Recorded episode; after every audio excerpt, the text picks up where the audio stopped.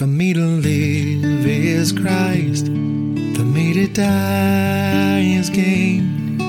Every moment in between, there'll be joy and there'll be pain. I can't worry about the future or change a thing about my past. I've got this moment to believe, and I'm gonna make it last. I am filled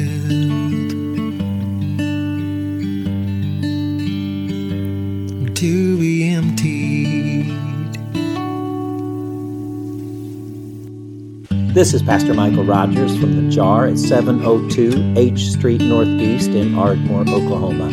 Thank you for listening to our broadcast today. As we were getting ready, you know, we've been walking through Genesis, and, and, and the reason we're doing so is we're trying to do it in a way that helps us to think about what it, what, what it meant for Jesus to be steeped in the Old Testament scriptures as he was growing up, knowing that he was going to be the Messiah and he was going to uh, take on this mantle. Um, and so, as we're looking at these passages, we're not just we are looking at the history and trying to draw from the history, but we're also trying to connect with what Jesus got from it. And so, so we've made it all the way up to Genesis chapter 11. That's where we're eventually going to be today. But um, what it made me think about was that like I prayed earlier, I, I struggle sometimes believing that I have any value in the kingdom. Like, I know that I am valuable because he died for me. I know I'm valuable because he rose for me. I know I'm valuable because he put the Holy Spirit in me. Uh, but I struggle sometimes, like, God, I didn't give you very good clay to mold and make me into something that could actually be effective for your kingdom if I feel that way, and I've been called to be a pastor, I wonder if there's any others that feel that way too. Like understanding what it means to answer God's call and to see what He is uh, asking us to do is difficult because, well, for me, I'm scared that I'm going to get it wrong. I'm scared that I'm going to think I hear Him, but really it's my own voice and I'm just doing what I want to do. Or that I am. Um, not going to take the risks that he wants me to take because I'm afraid that my faith will fail or that my skills aren't good enough or that my upbringing uh, didn't teach me enough or I don't have enough education or I don't know enough scripture. There's so many different things that can get in the way of me um, being effective for God that I wonder what does it what does it look like for me to be effective for him at all um, and if you feel the same way, then join the club. Join the club. And every week we start with a tension, something that we're trying to solve, something that we all have a sense of, that we all feel in some form or fashion. And it may be that you're feeling some of that, that you are wondering how God can use you. You're wondering what you can contribute to the kingdom. And since we make a big deal of about uh, asking people to be disciple makers here, uh, to be a disciple sounds like a fun thing. I get to learn more about God and try to be like Him. But to be a disciple maker means that all of a sudden I have this responsibility to see who I can be an influence for. I'm being filled by God. Who has God asked me to empty myself for? As we're doing that, we're, I'm just many of us doubt our worth to God's kingdom. We we just struggle with the fact that He has a plan A, and the plan A is those people who are already part of the church will reach those people who are not yet part of the church. And that's you and me. That's not just preachers up on the uh, pulpit. That's not the special preachers who have thousands of people in their church. That's every single one of us who believe in Jesus. And so we want you to just consider. We always also do a, a consider question. It's a chance for you to just kind of connect with God and get your heart prepared for what we're teaching today. And our consider question today is what will it take for you not anyone else, for you to step into God's calling. And we'll give you about 10 seconds to think about that.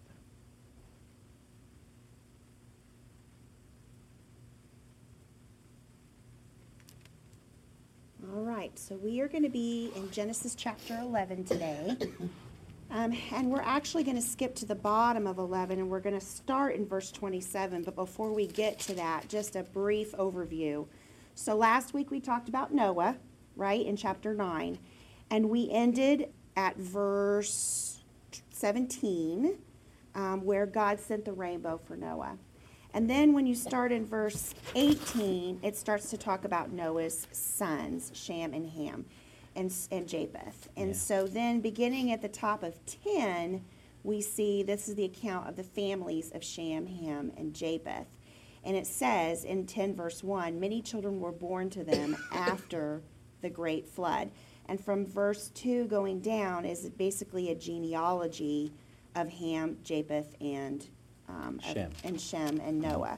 So, you know, a lot of people say, why do we have to have all these genealogies? What, you know, throughout Scripture, you'll have a whole chapter of nothing but names. This son came from this son, came from this son, et cetera, et cetera. And the truth be told, sometimes there's a, a little kernel of a story that adds to the story that you're going to talk about. And in this case, that's true. Um, but it, it's really important sometimes to see that, that genealogy to see how the person that's the main character of the story we're getting ready to talk about, how that im- impacted them. That's right. And there, there's a there's a story about the Tower of Babel right in the middle of all of this. And the concept of the Tower of Babel is basically that people had gotten to where they were worshiping themselves rather than God. They thought they could be God themselves. And so it's just a way of showing that even after the flood, even after Noah, who was righteous, raised his three sons to try to help them to be righteous, we still found ourselves falling off the wagon, so to speak. We- We're, we're struggling with, um, with sin, and we're, we are still trying to do it by ourselves instead of doing it with God. So when we get to this part, um, we are not back to where we were before the flood, but we are back to where God had to confuse languages to keep us from doing something that would have been harmful to us, um, because we would never be able to attain God, Godness, deity. The more we strive for it, the further we get away from God, the worse it would be for us. So he confused our languages and scattered us so that we couldn't do that anymore. And then we get to this story. Correct. So then, starting in chapter 11, verse 10, your above that there may be something that says from Shem to Abram, there at the top. So from 10 all the way to 26, once again, it's talking about the line of Shem, which leads us to Abram. That's Okay, right. and then Terah, who is Abram's father. Okay, so beginning in verse 27, this is the account of Terah's family. Terah was the father of Abram, Nahor, and Haran. And Haran was the father of Lot. But Haran died in Ur of the Chaldeans, the land of his birth, while his father Terah was still living. Meanwhile, Abram and Nahor both married. The name of Abram's wife was Sarai, and the name of Nahor's wife was Mel- Milcah. Milcah and her sister. Iscah were daughters of Nahor's brother Haran.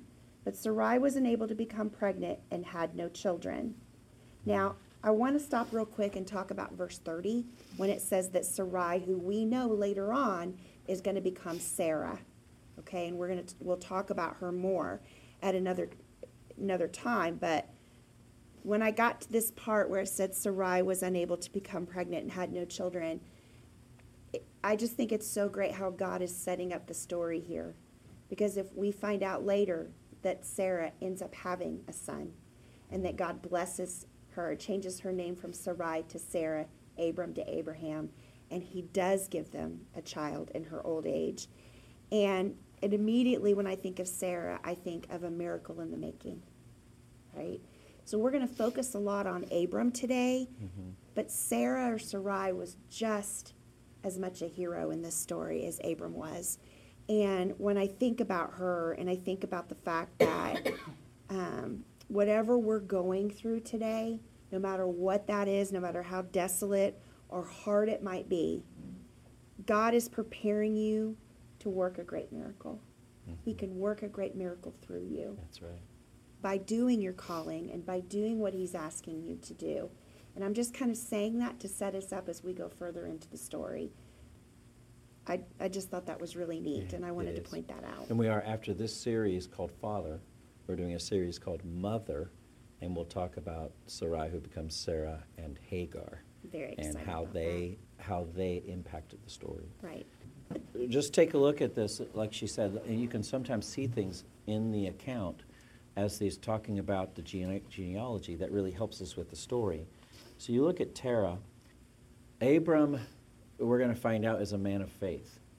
But that faith had to start somewhere. And it's my belief that that probably mm. started with Terah, the father. Mm. Terah is in Ur of the Chaldeans. Ur is the big city in the south end of what is what is later going to be known as Babylonia. So these are the, the, the ancestors of the Babylonians, which is going to cause trouble. God talks about Babylon in Revelation. This is going to be trouble for them for a long time. But Terah is coming out of there, and he's going to the land of Canaan, which is going to be the promised land. He is he has been sent to the land of Canaan. Before he gets started, he has three sons, and whenever the scripture shows three sons, you get them in birth order. So Abram was the oldest, Nahor, Nahor was the second, and Haran was the baby. And Haran dies. We don't know everything, but what we do know is that Terah comes to this place that we now know as Haran.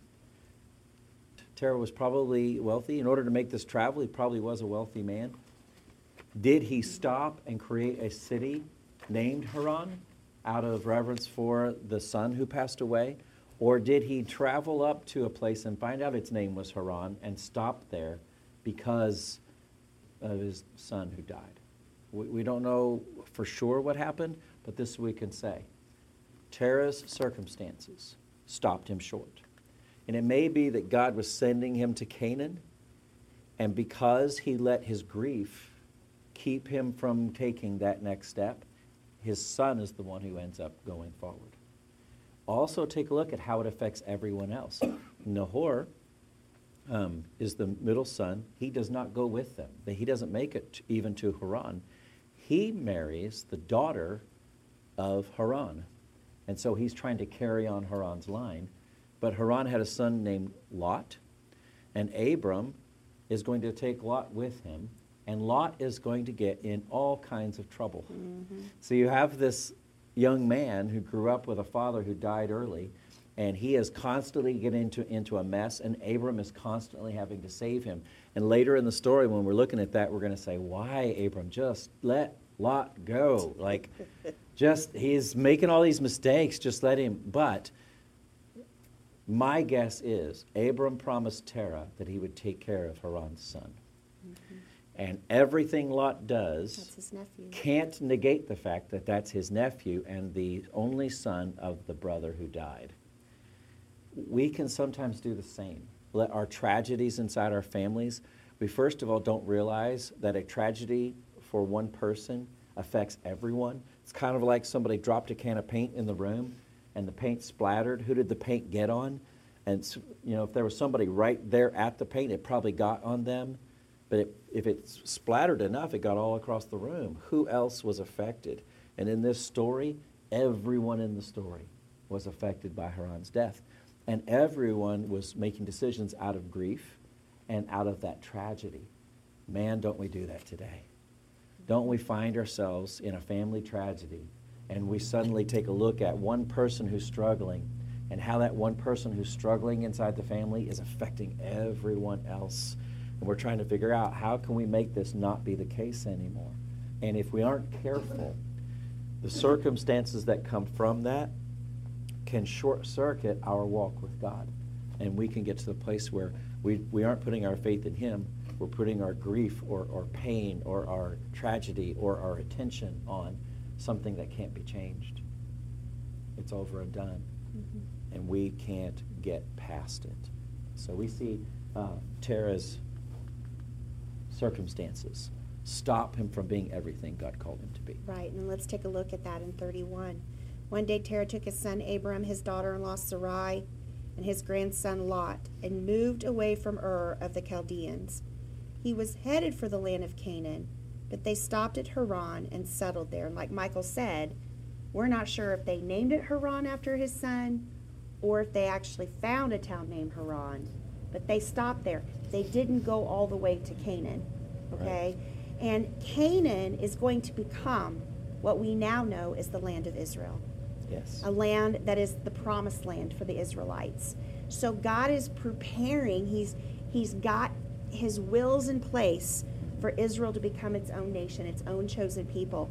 And he his idea is I'm going to take Abram out of the line of Shem and I'm going to make this chosen people, this land. And so he's got this plan. And, and my daddy used to say, if it's God's will today, it's God's will tomorrow. Right? So here we see it could have very well been that God had planned for, for Terah to be the one that was going to, to be the father of many nations. But because of the loss of Haran and the grief that he was feeling, and or maybe just complacency, Yeah. they got to that place and they liked what they saw, and he justified it by saying, you know what, this is good enough. I'm not going to go any further from here.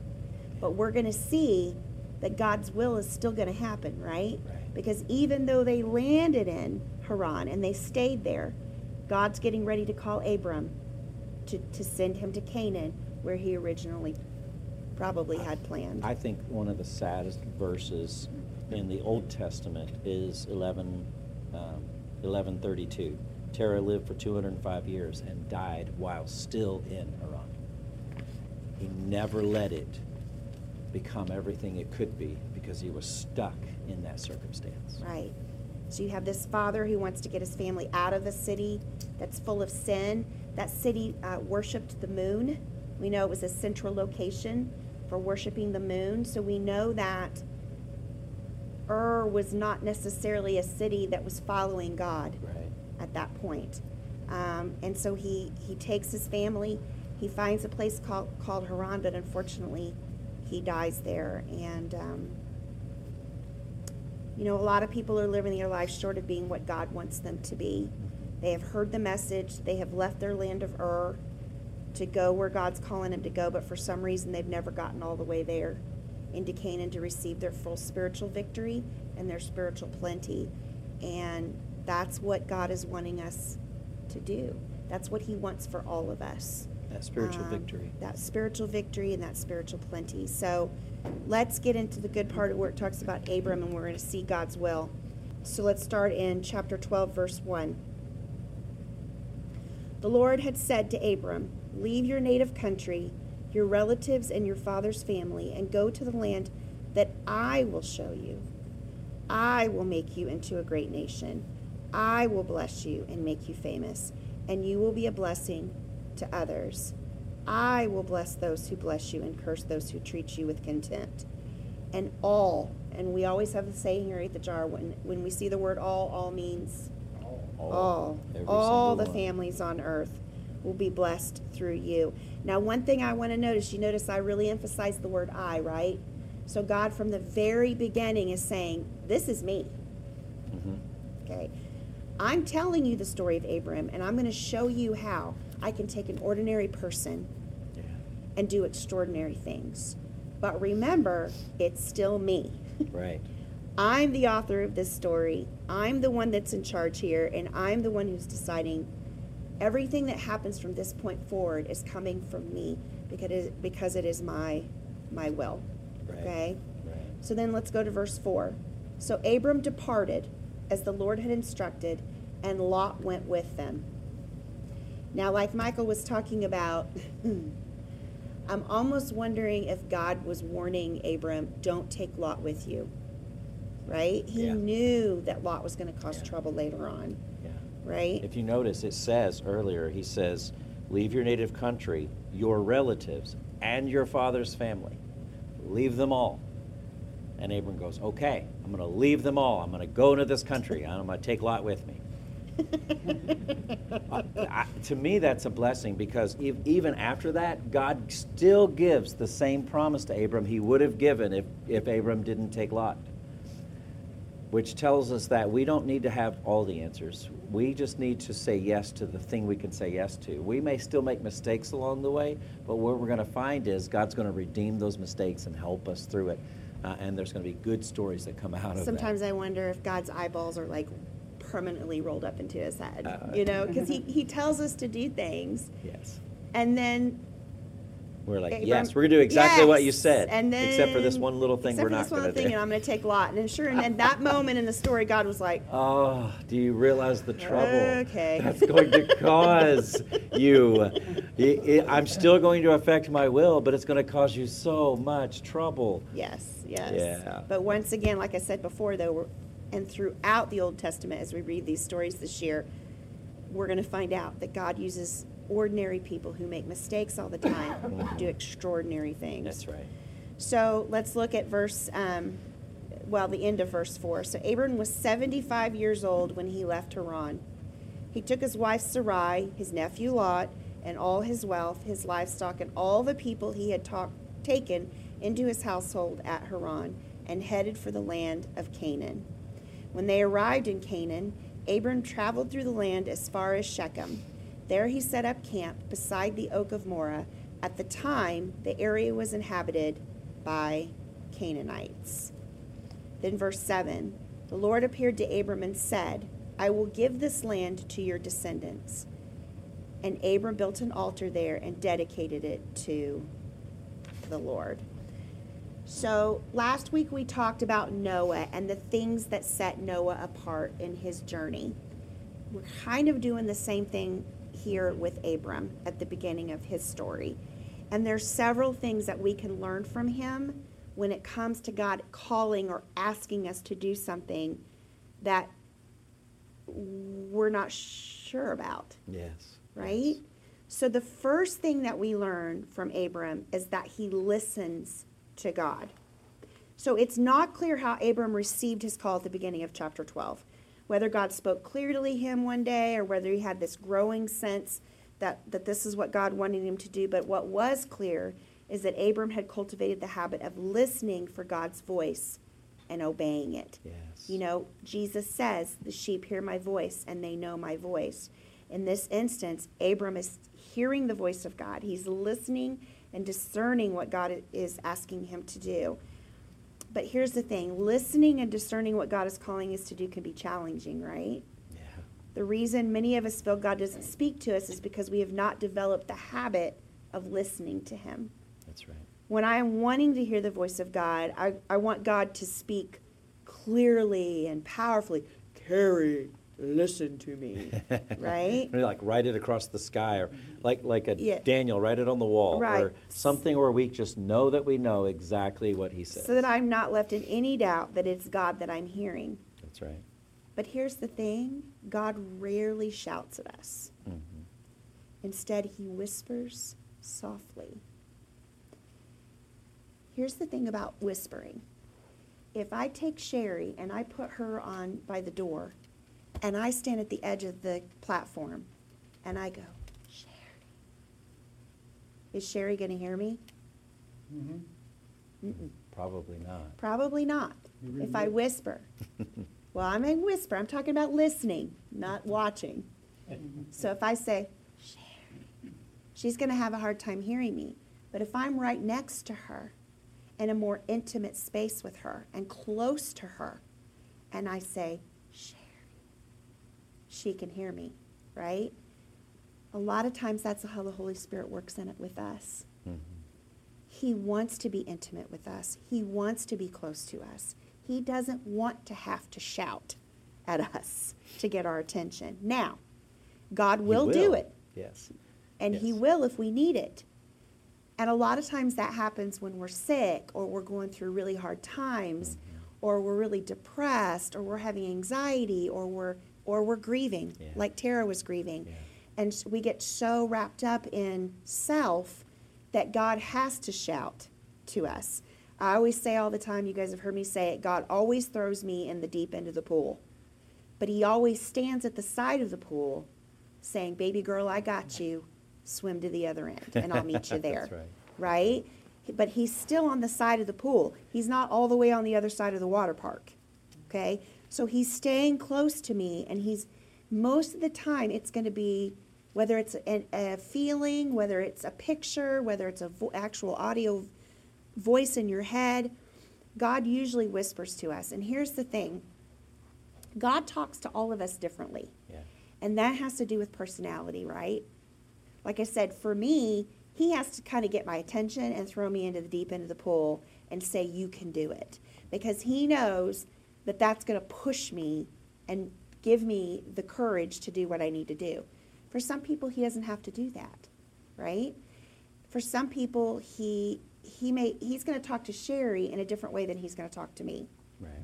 You know, um, and the reason I use Sherry is because Sherry and I are two different people. Sherry's very introverted. I'm introverted to a fault, but I also can be very extroverted if I need to be, right? And so God's going to talk to me one way, and He may talk to you another way, and there's no wrong way for Him to do Right, that. and so what we, we, what we mean by that is not that, like, he's mean to Carrie and nice to Sherry. What we mean is that he's going to use a way that speaks into your soul. So it may be that it's images, it may be that it's words, it may be that it's from your study, you're reading scripture and you suddenly stumble across something, go, oh, that's what I need to do. Um, I think of Keith. I think the way God speaks to Keith is he goes and finds many counselors. Mm-hmm. And if God is saying the same thing through all of the counselors, he knows what to do next. Um, and, uh, and for Carrie, I know it's music sometimes. Yeah, for me, it's music. A lot of times, God will talk to me through music. That's usually when I hear His voice the most, um, is when I take time, and even if it's music without words, He just tends to speak to me that way. Um, and that's why music worship, worship through music, I should say, is a Yes. great way to put it. Yes. Worship through music is usually how He speaks to me, but not always. He's starting to speak to me more and more as we're teaching now, Yes. which he's he's slowly showing me how he speaks to me in that way. Mm-hmm. But um, the, the whole point of that is, regardless of how he talks to you, God is always going to speak loud enough for a listening ear to hear. Mm-hmm. So we need to know his voice. We need to be willing to listen to him. Yeah. And that's the very first step in order to do what he's asking you to do. And the truth is that we very rarely, in our, um, in the way that we construct our gatherings, give ourselves an opportunity to learn how to listen for God's voice. That's why we do a prayer of expectation every week, is because we want that to be your time to practice listening for the voice of God.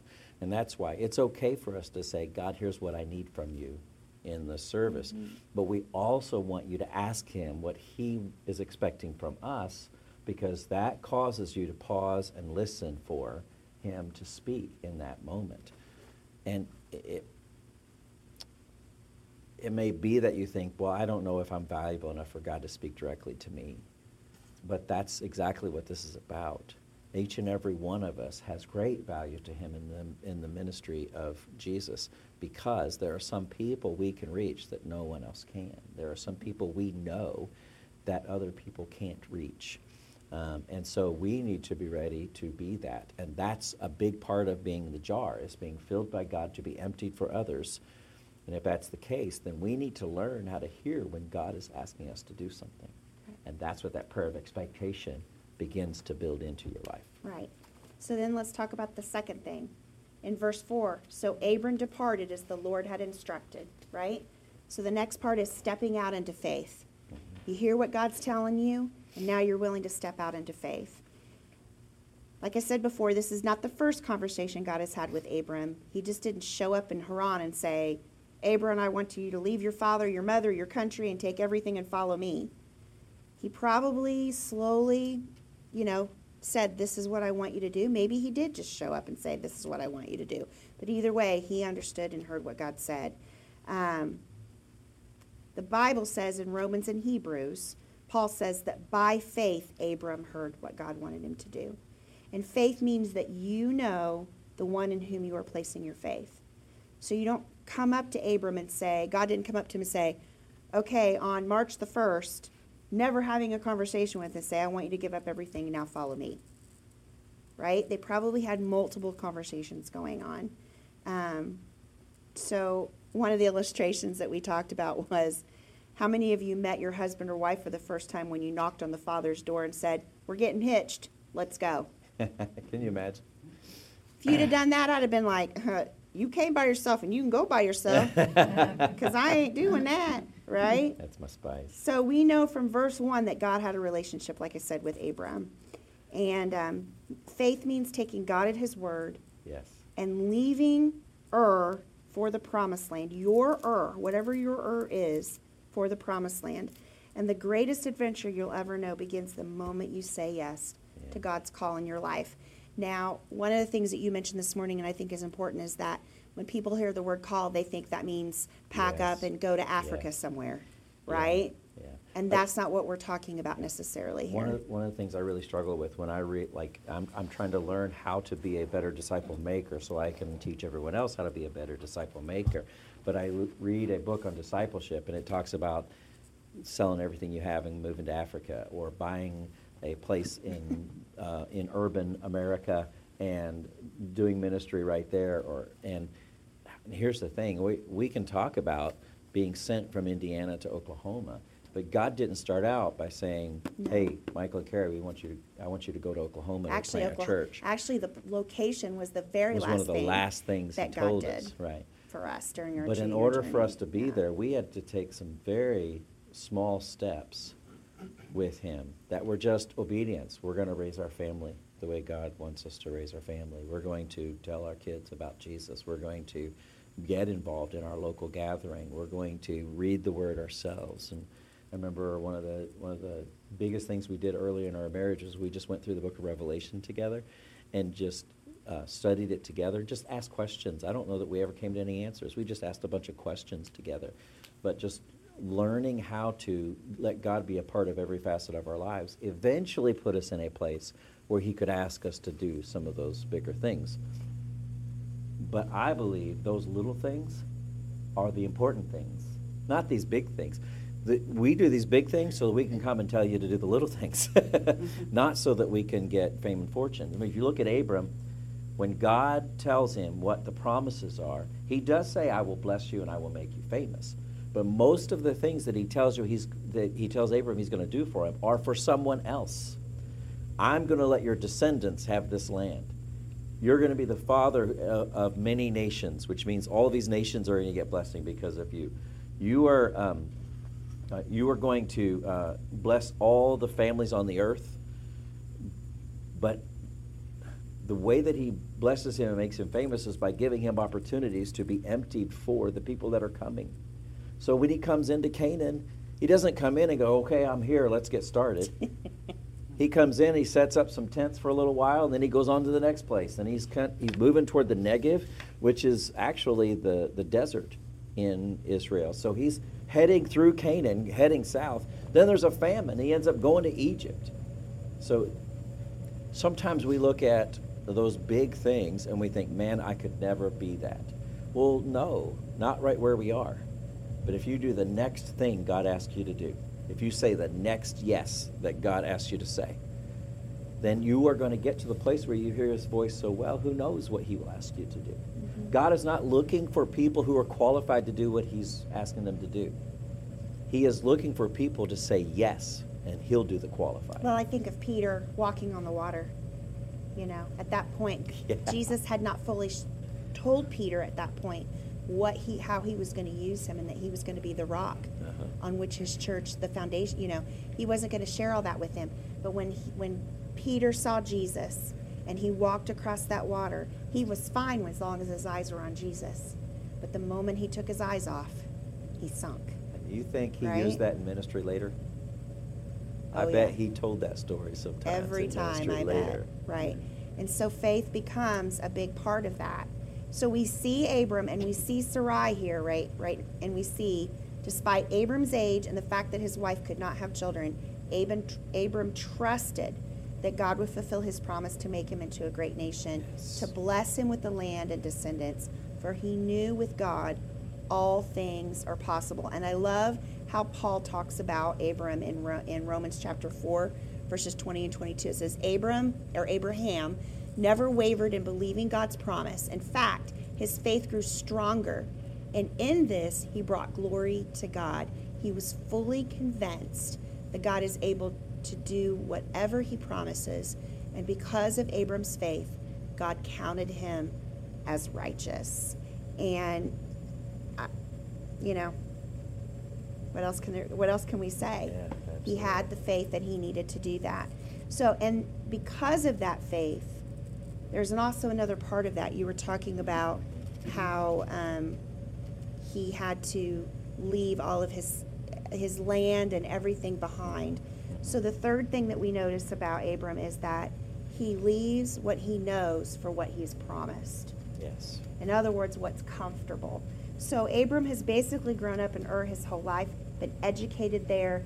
Ur was very much a centralized city. It was a huge, um, what's the word I'm trying to think Um, of? Uh, metropolitan kind of metropolitan area. There were a lot of um, Trade. trade. Thank you. I was trying to think of the word trade. The right trade. There was trading going on there, and so he came from this city and where he knew everybody, and probably was doing very well to a land that was completely foreign. You you remember it right? says he brought all of his wealth with him from Haran. So this is a this is a guy who's got it going on already, and he takes this risk goes out there. Yeah. And I suspect that they got homesick at times. You know, they were in a place that they they didn't know a lot of people, and and it wasn't their country. And um, but you know, this is where we see him putting aside what's comfortable and doing what God is asking him to do. And that once again, all this ties in with first listening to God, then having faith, and through that faith, he is actually his actions. He's working those out. Well, and, I, and I would say, leaving leaving what's comfortable. At one point in my life, what was comfortable was starting to drink on Friday morning and finishing about Monday morning, so that I could start again Monday afternoon. Okay, that was comfortable for me because I didn't have to deal with the pain that I was running from. But eventually, God called me, even before I really knew it was Him, God called me out of that. And when He called me out of that, I had to decide whether I was going to go to from what was comfortable to what was uncomfortable. Was I going to allow myself to be sober enough to feel the pain that I'd been running from and deal with it? That was not easy and it was not fun, but it was necessary for me to say yes to that and leave that comfort. So when you think of leaving comfort, don't think of leaving your house or leaving your family or anything like that. Think, what is it that right now I am, what part of my life am I keeping from God because I am so comfortable with the way that I'm doing it that I'm afraid to take the risk to do it His way? Right. Where can I then step out of what is comfortable for me and step into what He promised? It might be finances, it might be relationship, it might be uh, it might be being involved in a gathering. Again, it might be um, that you are uh, you're wondering how to parent, or you're wondering how to be a kid again, or for, for your parents, or how to take care of aging parents. There are all kinds of things in our lives that allow us, that give us, uh, t- that are risky to make decisions about, and we can take it ourselves and do what's comfortable, or we can give to God what He's asking us to give Him, which is just our trust and our faith and our willingness, so that He can teach us a new way, believing in the promise that His way is better than ours. And because of that, then we get to our fourth one, which is that obey even if you don't have all the answers. Yeah. Right? So it's risky. You know that it, may be what he's asking you to do is risky. It may not be. But if it is, we still know that he what God promises and what his will is is going to come true. And Right. so like like Michael said, Abram risked everything based on the word he received from God. God said, I want you to do this, and Abram and Sarai obeyed.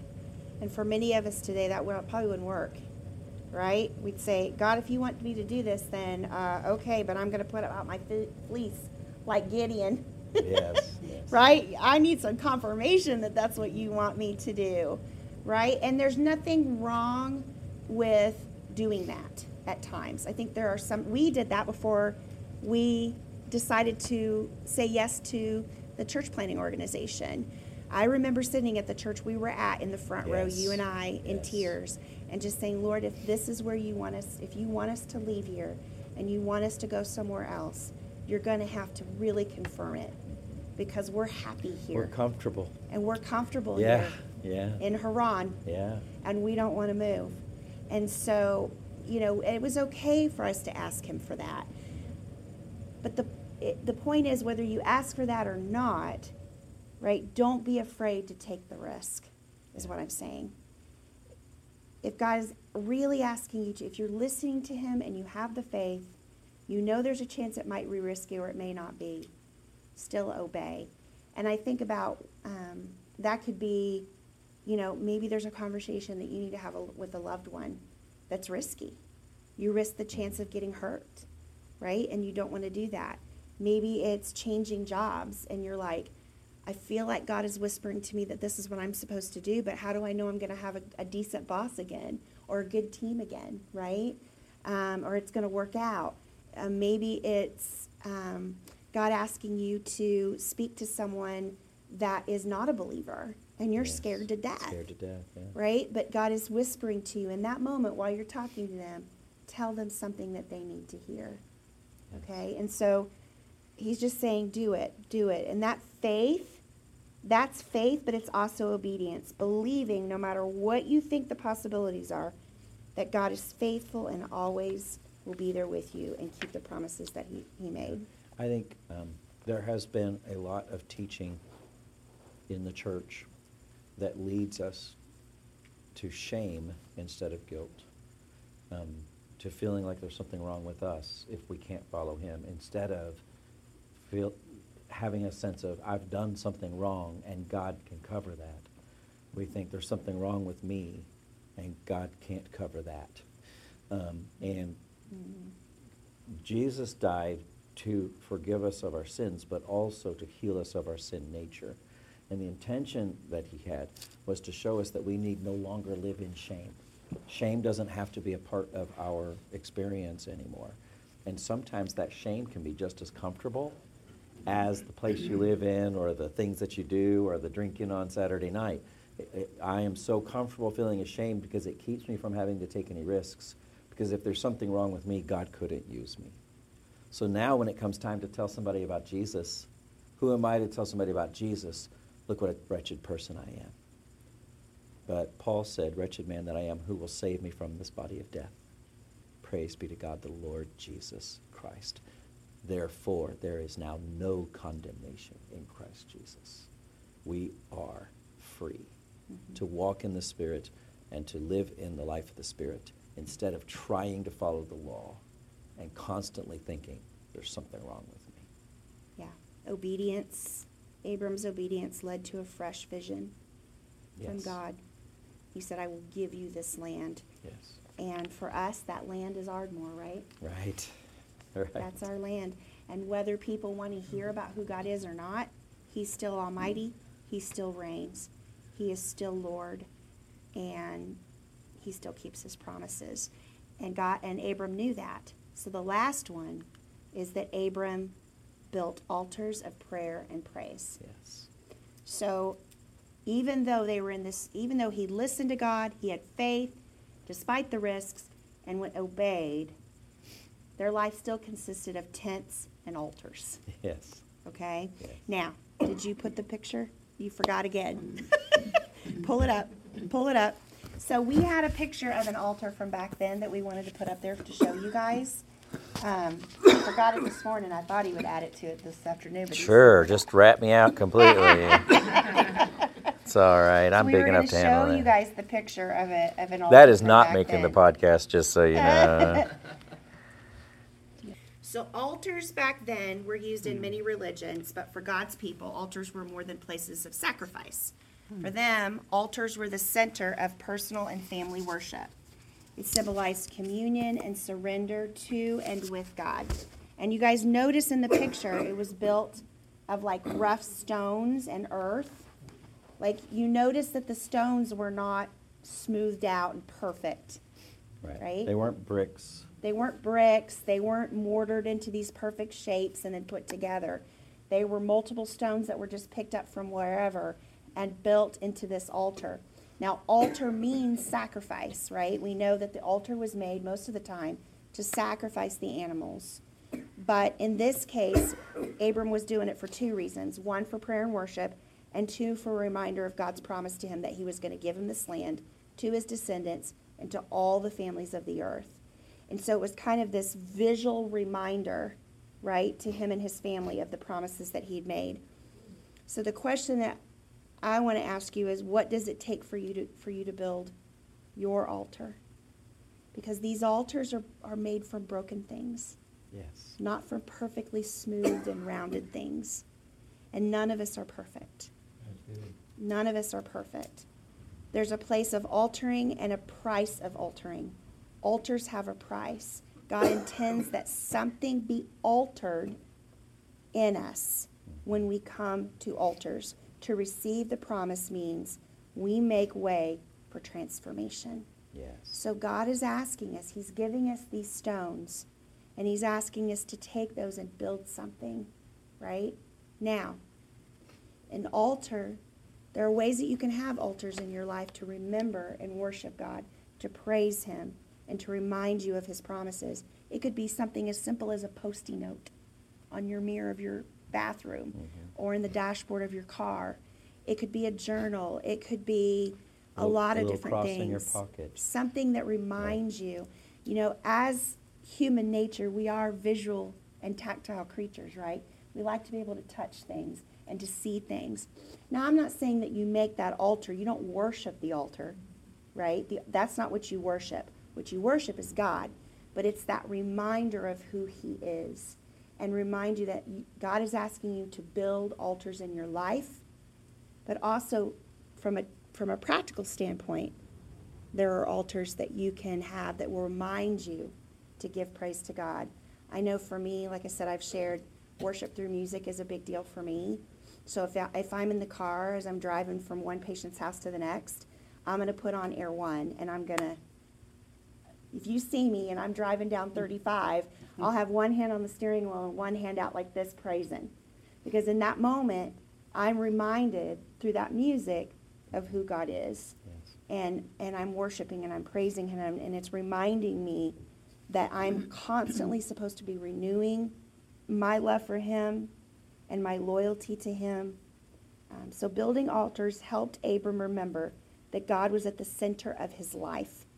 Regular worship helps us remember what God desires and motivates us to obey him. So when we're having a hard time hearing him, when we're having a hard time having faith, when we're having a hard time obeying, right? Sometimes those things like worship, and when I say worship, I don't mean just music, Yes. right? It can be worship through prayer, it can be worship through being still, it can be worship through reading His Word or doing a devotion or talking to Yeah, multiple gathering people with and gathering with other people. But that worship time is a reminder of renewing your faith with Him, and it will give you the strength that you need to obey and, And to I, do those things. I love the concept that the altar was made of broken things because God is a God of redemption. Yes. He redeems everything. So He doesn't only redeem our souls uh, from uh, uh, the sin that we've committed, He also redeems all of those things that led to where we are today.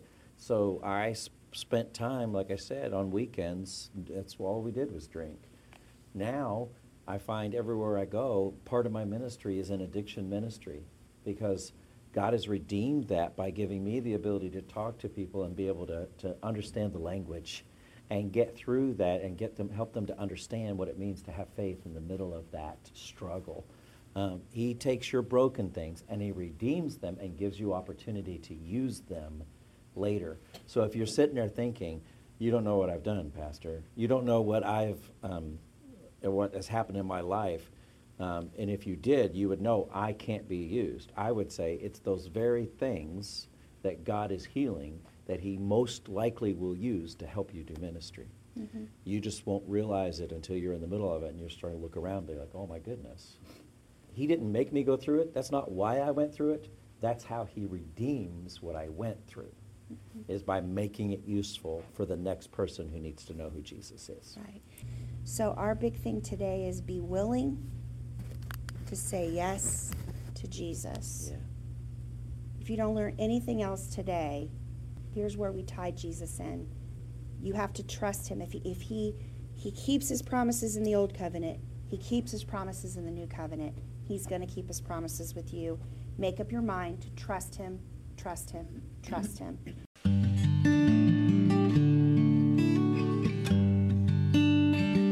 If you enjoyed our teaching today, we have great news. On January 7th, the JAR will be adding a second gathering. Starting with the new year, we will offer two times on Sunday. The new one at 10:30 a.m. and our current one at 4 p.m.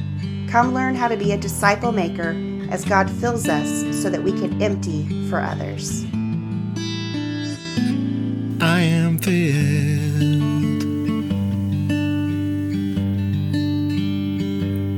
to be empty.